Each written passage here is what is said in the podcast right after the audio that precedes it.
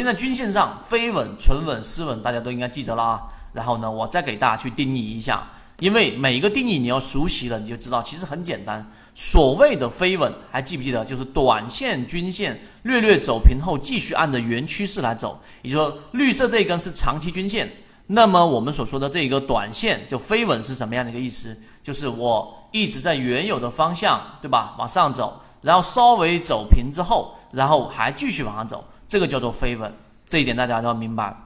那么我们来看什么是这一个呃这个纯稳呢？就它这个地方已经接近到这个长期均线附近之后，但是没有刺穿它，最终继续往上走。这是第二个，第三个啊，这里面我要给它去掉，那就是相当于是什么叫做失稳呢？失稳是整个转折力度最大的，也就是短期均线在一个长期均线里面连续性的缠绕。这一种叫做失稳。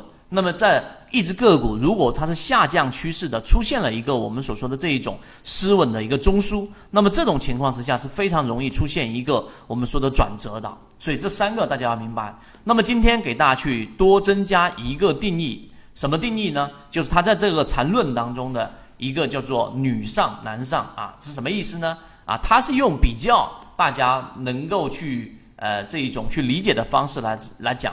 那我就直接把它转换成，为了方便大家去理解，把它所谓的他所说的女上，就是短期均线在长期均线上方，我就把它称为短上；那个男上就称为短期均线在长期均线下方，就是什么呢？就是这个是啊十日线，对吧？啊，绿色这根线是十日线。所谓的这一个呃女上，就是我们把它称为短上，就短期均线在长期均线上方，你记住这一点。那么，如果是长上，我把它称为长上，就是短期均线在长期均线下方，这是一个非常简单的定义，这是新增加的，大家要去明白。那么，我们来看所谓的第一买点，也就是大家在缠论里面经常会被绕得云里雾里的，但却不知道什么是第一类买点的。其实非常简单，所谓的第一类买点，就是用比较形象的方式，就是长期均线，看到没有？长期均线长上之后的最后一稳啊，最后一稳出现的背驰式的下跌构成的。来我给大家去先画，然后拿实际例子给大家去看。也就是说，首先这一只个股长期的是一个我们说的这一个个股的长期均线，就长均线、十日均线吧，十日均线在上方，然后呢，它的这一个短期均线是在下方的，啊，是在下方的。这个叫做南上，明白了没有？在南上最后一稳就出现一稳之后，然后出现一个背驰性的一个下跌，在这个地方上形成了一个背离，然后呢，就是我们所说的第一买点了。那么我们进入到个股里面去，我们先来进入到一个个股。好，我们来看这个是一个原图啊。那首先稳，大家应该知道了。这里面我们来给大家去呃讲解一下。其实其实要运用到实践过程当中，一定最终的目的就是目测。能够第一眼看出来，这个是不是一个稳，对吧？也就短期均线五日线上穿之后又下来了，对不对？这是第一稳，这是第二稳，看到了没有？这个地方，这个这一种就叫做刚才我们说的叫什么稳？叫做失稳，就连续性的缠绕，连续性的短期均线和长期均线的缠绕，这种情况呢，在实战的时候，它非常有可能出现我们所说的这一种。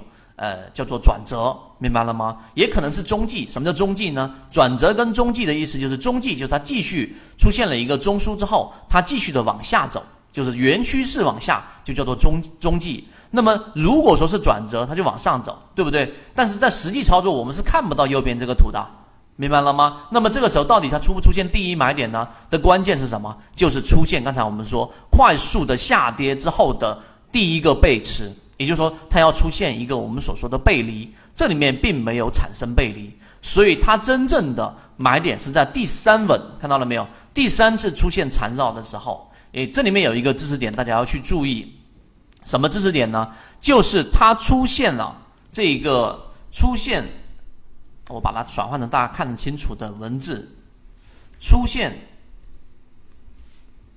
它出现的稳。越多，尤其是失稳，那么离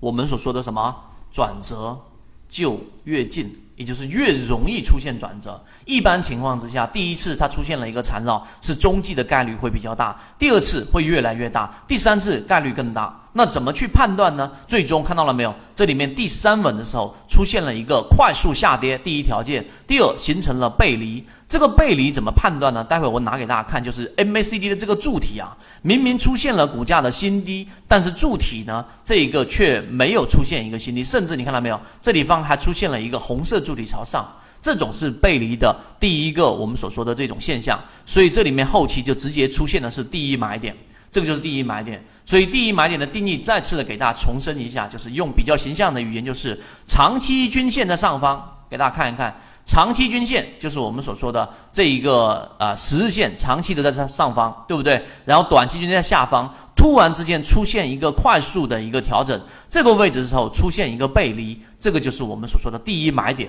第一买点它是介入位置最安全的地方，也是最容易我们说，但它难度最大，因为它随随时可能又出现一个中继，就是形成一个中枢之后又继续往上走。那这种情况之下呢，给大家说实战的操作啊。这种情况之下，首先出现背离啊，下方的 MACD 柱体出现了一个背离之后，那本身它这里面就是绝对性的第一买点。那么如果它在这个地方上没有办法突破中枢，在这里面又形成了一个我们所说的这一种中枢的震荡，这种情况之下呢，最高效率我会在下一节课里面去讲，就怎么样小资金做大。那么最高效率就是先出来。因为它这里面一旦形成一个中枢的时候，就要不就是反转，要不就是中继。那么这种情况之下，你去寻求第二买点，就突破箱体之后的第一次回踩，那是最安全的。那个时候再回补。那在中中枢震荡的过程当中，你是果断的要选择出来的。大家认真的把前面我这一段描述，认真的去再重复的听几遍，你就知道效率最高的短线买法就是这种操作。所以个这个是第一买点。那么第二买点是什么？第二买点就是女上位啊，就是我们说的这一个短期均线短上位出现第一稳之后，然后下跌构成的买点。刚才我其实用刚才那个箱体的定义来描述，大家就很清楚了。那在这一个他原来举出来的贵州茅台的这个例子里面呢，第二买点是什么？看到了没有？这个地方上这里都是短期均线五日线，五日线在上方，看到了没有？十日线在下方，这就是他所说的女上。那也就是我们说的短上，短上位之后出现的第一波下跌，然后呢，这个时候出现了一个背离。那这个背离到底是怎么发生的？你看这里没有？这根 K 线出现了一个快速的调整，但是这根 K 线所对应下来的 MACD 柱体却不是最低点，明白这个概概念吗？所以这里面一旦出现了这个调整之后，那么这个就是我们所说的第二类买点。这个就是我们在实战当中马上就能用得到的。缠论就是一套系统，它只要你会看基础的 K 线、均线、量能等，然后运用缠论整个系统，从优质的个股当中去寻找合适的买卖点。圈子有完整的系统专栏、视频、图文讲解，一步关注老莫财经公众平台，进一步系统学习。